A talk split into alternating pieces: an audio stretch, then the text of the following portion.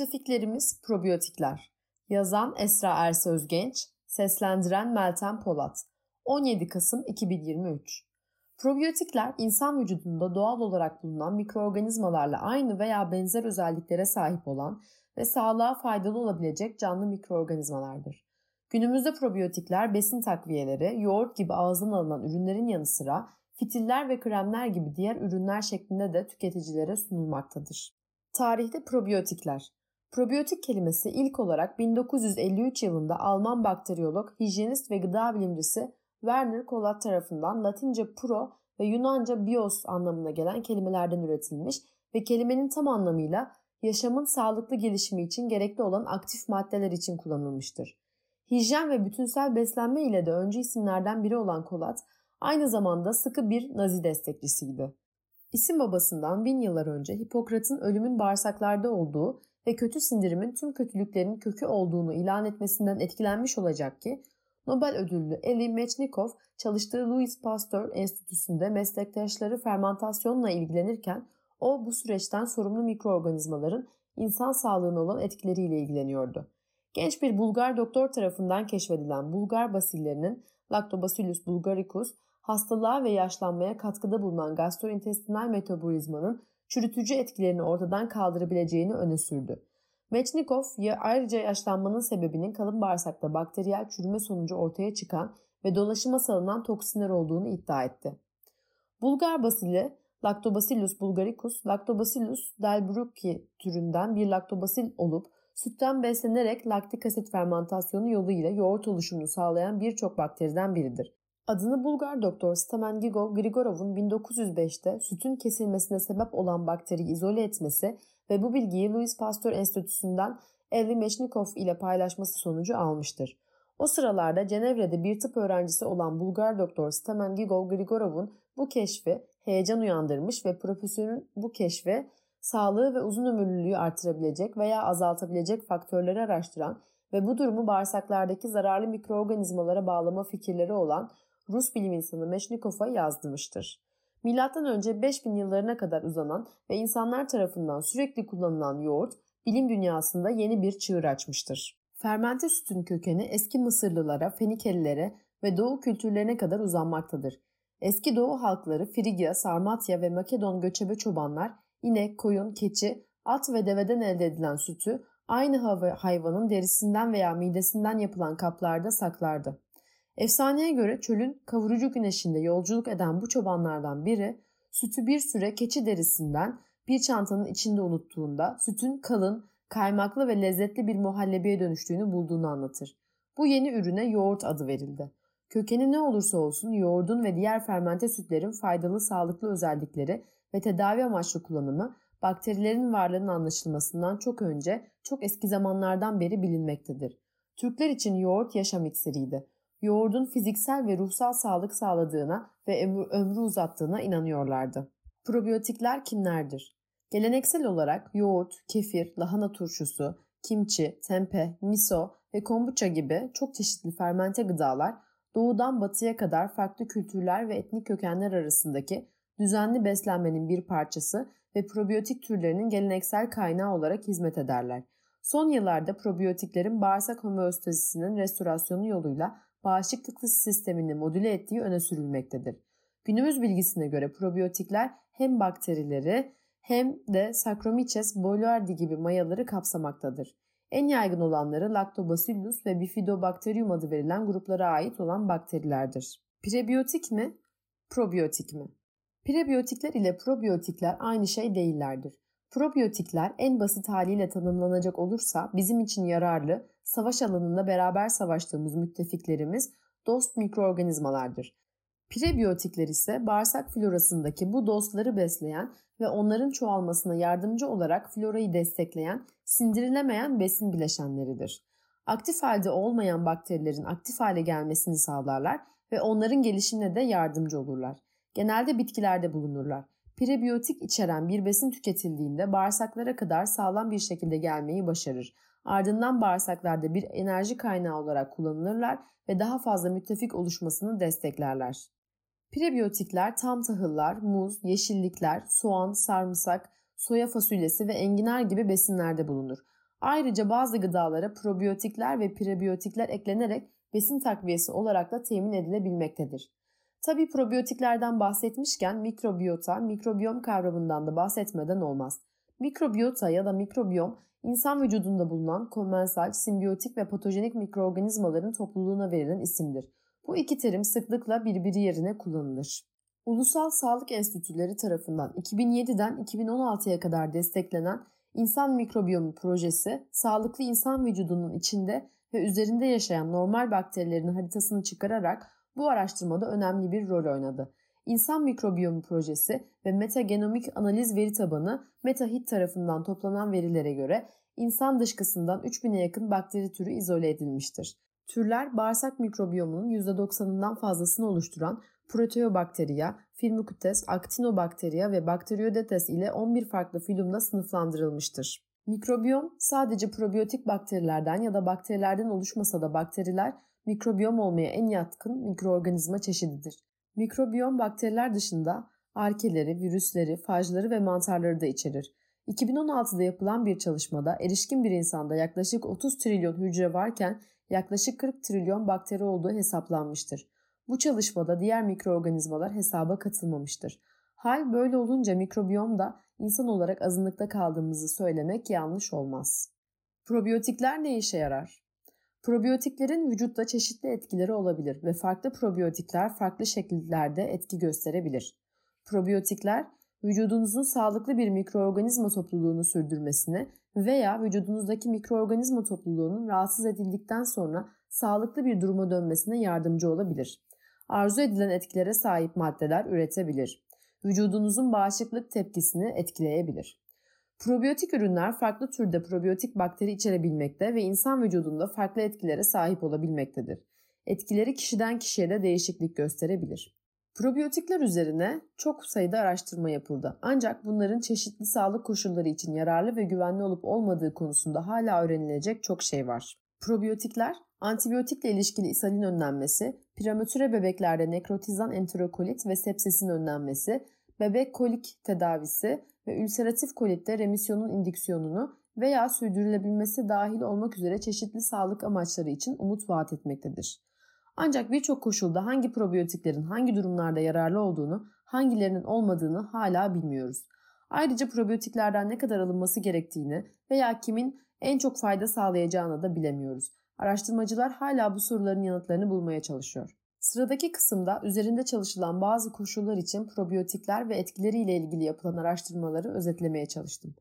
Gastrointestinal sistem etkileri Probiyotiklerin ve mikronomun gastrointestinal sistem etkilerini kısaca 3 başlık altında toplayabiliriz.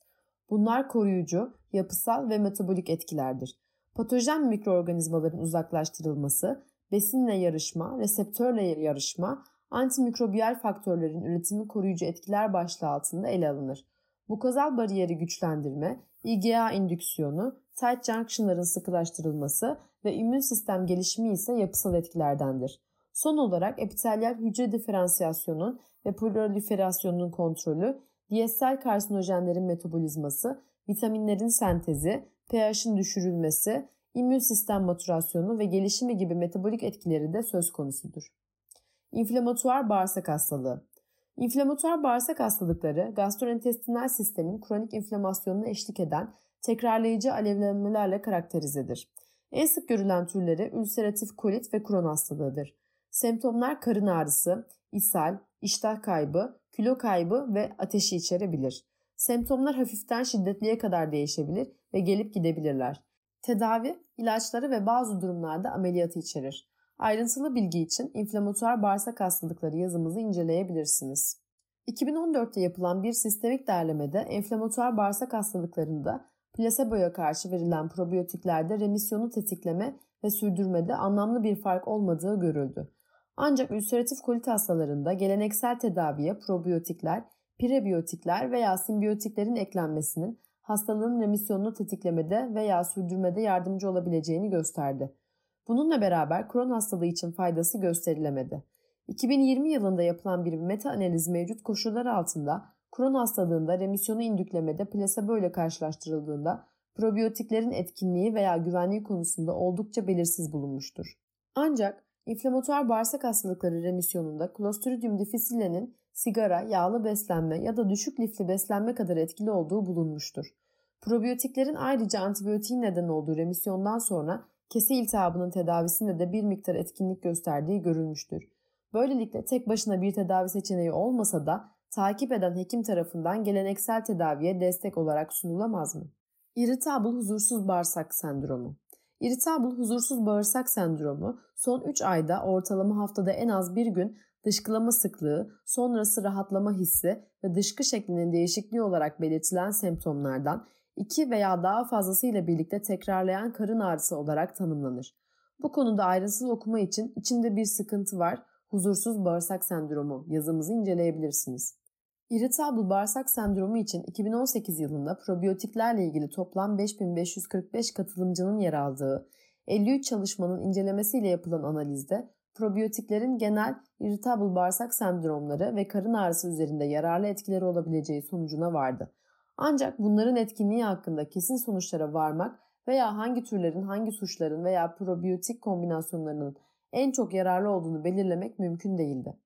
Clostridium difficile enfeksiyonu ve antibiyotik ilişkili ishal. Antibiyotiğe bağlı ishal ve Clostridium difficile enfeksiyonu yetişkinler arasında sıklıkla görülür. Clostridium difficile enfeksiyonunun patofizyolojisi normal bağırsak florasının bozulmasıyla ilişkilidir. Risk faktörleri içinde hastane yatışları, uzun süren antibiyotik tedavisi ve ileri yaş yer alır. Clostridium difficile hastane kaynaklı ishallerin en önemli sebeplerindendir. Klinik belirtiler hafif hastalıktan toksik megakolona kadar değişiklik gösterebilir. Tedavisi hastalığın ciddiyetine bağlı olarak antibiyotiklerin kesilmesini ya da diğer ajanların kullanımını içerir. 8672 hastayı içeren 31 randomize kontrollü çalışmanın meta analizinde orta düzeyde kesinlik kanıtı probiyotiklerin Clostridium difficile ilişkili ishali önlemede etkili olduğunu göstermektedir. Derlenen araştırmalarda yan etkiler rapor edilmesine rağmen kontrol gruplarındaki hastalarda daha fazla yan etki görüldü. Ayrıca analizde probiyotiklerin kısa süreli kullanımı bağışıklık sistemi baskılanmayan veya ciddi şekilde zayıflamayan hastalarda antibiyotiklerle birlikte kullanıldığında güvenli ve etkili görünmektedir. 26 randomize kontrollü çalışmanın daha yeni bir meta analizinde Lactobacillus saccharomyces ve probiyotik karışımının hem yetişkinlerde hem de yatarak ve ayakta tedavi ortamlarında antibiyotiklerle tedavi edilen çocuklarda Clostridium difficile enfeksiyonu riskini azalttığı görülmüştür. Ancak meta analizlerdeki çalışmalar arasındaki heterojenlik nedeniyle probiyotik kullanımını destekleyen sağlam önerilerde bulunabilmesi için daha fazla araştırmaya ihtiyaç vardır. Kanser tedavisine bağlı ishal İshal, kemoterapi ve radyoterapiye bağlı kanser tedavisinin en sık yan etkilerinden biridir. Kemoterapi ve veya radyoterapi sırasında tüm derecelerdeki ishallerin görülme sıklığının %50 ila %80 kadar yüksek olduğu rapor edilmiştir. İshal sıklıkla tedavide gecikmelere, dozun azaltılmasına veya tedavinin kesilmesine neden olur. Kemoterapinin neden olduğu ishale bağlı küçük ama önemli bir ölüm oranı da vardır. Kemoterapi, radyoterapi sebepli ishalin önlenmesi ve tedavisinde probiyotiklerin kullanılması ile ilgili yapılan kapsamlı bir derlemede birçok çalışmada önleme etkisi olmasa da tedavide ek ilaca gereksinim uzattığı gösterilmiştir. Ancak kanıt değeri düşük olan bu çalışmalar yaşam kalitesine dair bir bilgi içermemektedir. Sonuç olarak bu çalışma probiyotiklerin yararlı etkisine ilişkin kanıtların yetersiz olduğunu ortaya çıkardı. Hepatik ensefalopati Hepatik ensefalopati, tanım olarak hepatik yetmezliğe eşlik eden karaciğer metabolizma ürünlerinin birikimi sonucu meydana gelen bilişsel, motor ve davranışsal bozukluktur. Amonyak ve gamma aminobutyrik asitin bu bozukluğun başrolündeki iki metabolit olduğu düşünülmekte. Daha ayrıntılı bilgi için acilci gözüyle hepatik ensefalopati yazımızı inceleyebilirsiniz. 2017 yılında hepatik ensefalopati hastalarının probiyotiklerden faydalarını incelemek için yapılan ve 21 çalışmayı ele alan bir derlemede her ne kadar kanıt düzeyi düşük olsa da probiyotiklerin belirgin hepatik ensefalopati gelişiminde, yaşam kalitesinde ve plazma amonyak konsantrasyonlarında iyileşmelere yol açtığı iletilmiştir. Laktuloza üstünlüğü ya da sağ kalma etkisi ise gösterilememiştir. Probiyotiklerin gerçek etkinliğini ortaya çıkarmak için yüksek kaliteli randomize klinik araştırmalara ihtiyaç vardır. Bebeklerde kullanımı ve etkileri Probiyotiklerin birçok alanda kullanımı sonrası sağlıklı yaşama ve bazı hastalıklarda katkıda bulunabileceği öne sürülmüştür. Ancak bebeklik döneminde probiyotik maruziyetinin klinik etkileri üzerine araştırmalar sınırlıdır. Nekrotizan enterokolit Nekrotizan enterokolit yeni doğan bebeklerdeki en önemli gastrointestinal acil problemlerden biridir. Yeni doğan yoğun bakım ünitelerinde %3 ila 15 sıklığında görülmekte ve etkilenen bebeklerin %90'ından fazlasını 32 gestasyon haftasının altındaki prematüre bebekler oluşturmaktadır. Etiyolojisi ve patogenezi tam olarak anlaşılmamakla birlikte bağırsak mukozasının enflamasyonla ilişkili iskemik nekrozu ile karakterize bir durumdur. 7325 bebek ve 23 çalışmayı kapsayan 2017 tarihli bir çalışmada probiyotiklerin çok düşük doğum ağırlıklı bebeklerde nekrotizan enterokolitin önlenmesine yardımcı olduğunu gösterdi. Hem Lactobacillus hem de Bifidobakterium'u içeren probiyotikler en iyi sonuçları veriyor gibi görünüyordu. Ancak bireysel çalışmaların sonuçları farklılık göstermesi ve kullanılan bakteri grupları içindeki en faydalı türleri belirlemek mümkün değildi. Çalışmalarda probiyotiklerin zararlı kısa vadeli yan etkileri gelişimi gösterilmemiştir. Ancak bu kadar genç yaşta probiyotik almanın uzun vadeli etkileri belirsizdir. 2023 yılında Amerika Birleşik Devletleri Gıda ve İlaç İdaresi FDA, probiyotik verilen prematüre bebeklerin ürünlerdeki mikroorganizmaların neden olduğu ciddi potansiyel olarak ölümcül enfeksiyonları yakalanma riski altında olduğu konusunda bir bildiri yayınlanmıştır. Erken doğmuş bebeklerde hastalık ve ölümlerin önlenmesi için anneye probiyotik takviyesini araştıran bir çalışmada 1204 bebek ve annesi incelenmiştir. Bu çalışmada her ne kadar genel olarak probiyotikler çok düşük doğum ağırlıklı bebeklerde nekrotizan enterokolitin görülme sıklığı ve mortalitesinde önemli oranda azalmaları yol açmış olsa da probiyotik ajanlardaki farklılıklar ve doğum öncesi steroidlerin ve beslenme rejimlerinin etkisi çalışmalar arasındaki sonuçlarda farklılıklar olarak ortaya çıkmıştır. İnfantil kolik İnfantil kolik, iyi gelişen sağlıklı bebeklerde daha çok akşam saatlerinde görülen, ataklar halinde ortaya çıkan, etiyolojisi tam olarak aydınlatılamamış, bacaklarını karına çekme, yumruklarını sıkma, karında sertleşme, gaz çıkarma ile birlikte olan tüm çabalara karşın durdurulması zor, aşırı ağlama ile karakterize bir sendromdur. Koliğin nedeni tam olarak anlaşılamamıştır. Ancak araştırmalar kolik olan ve olmayan bebekler arasında sindirim kanalındaki mikrobiyal toplulukta farklılıklar olduğunu göstermiştir. Bu da mikroorganizmaların işin içinde olabileceğini düşündürmektedir. İnfantil kolikli bebeklerde Lactobacillus ve Bifidobacterium türlerinin azaldığı, Clostridia ve Proteobakteriyaların arttığı gösterilmiştir. Sepsis Sepsis en basit haliyle yeni veya kötüleşen organ disfonksiyonu ve enfeksiyona karşı düzensiz konak yanıtı olarak tanımlanabilir. Sepsisin önlenmesi ve erken tanınması oldukça önemli olduğu bir klinik durumdur.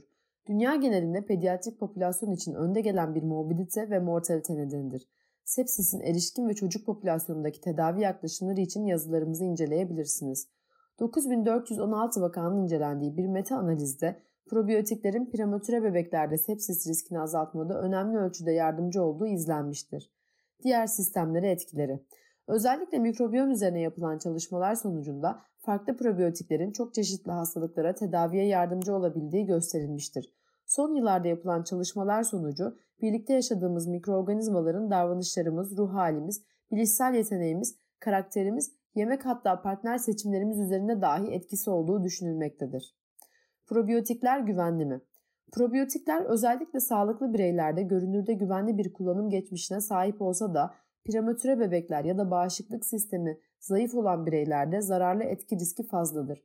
Probiyotiklerin olası zararlı etkileri arasında enfeksiyonlar, bu mikroorganizmalar tarafından üretilen zararlı maddeler antibiyotik direnci geninin diğer zararlı bakterilere aktarılması sayılabilir. Probiyotiklerin güvenliğini ayrıntılı olarak inceleyen az sayıda çalışma vardır. Bu nedenle yan etkilerin sıklığı ve ciddiyeti hakkında sağlam bir bilgi eksikliği mevcuttur. Yüksek riskli bireyler için düşünüldüğünde probiyotiklerin potansiyel riskleri yararlarına karşı dikkatli bir şekilde hesaplanmalıdır. Mikroskop insana önemini gösterdi, teleskop da önemsizliğini. Manly Hall Bitirirken, insan olarak doğup mikrop olarak ölüyoruz, diyor Serkan Kara İsmailoğlu. Beyinde ararken bağırsakta buldum adlı kitabında.